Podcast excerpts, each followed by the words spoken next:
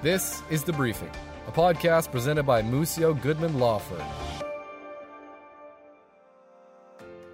I've been doing personal injury litigation for three decades now, and I've seen a marked increase in the amount of experts needed to prove your case, as well as um, a substantial increase in the cost of it. Um, we're talking, for example, back 30 years ago, $400 would be an expert report. Nowadays, the same one would be $3,000 or more.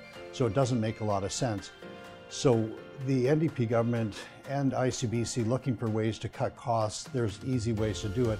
One of which is to um, to put a tariff scale of what a certain expert can charge. For example, if you're a family doctor, you can charge a certain number. If you're a higher expert with a different special specialization, you can charge more and simply cap the amount because right now, unfortunately, doctors um, are billing substantially more than what um, they have previously, and, and, I believe that they can still do reports.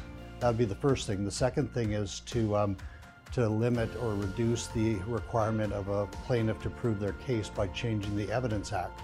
And just as a simple example, you can be um, charged an adverse inference, which is a negative inference, if you don't have expert reports from every expert that has seen the plaintiff or the injured party. So if the um, if the government simply changed that rule that there's no longer an adverse inference, that would save a lot of money because you wouldn't have to get all these extra reports from every single treating doctor.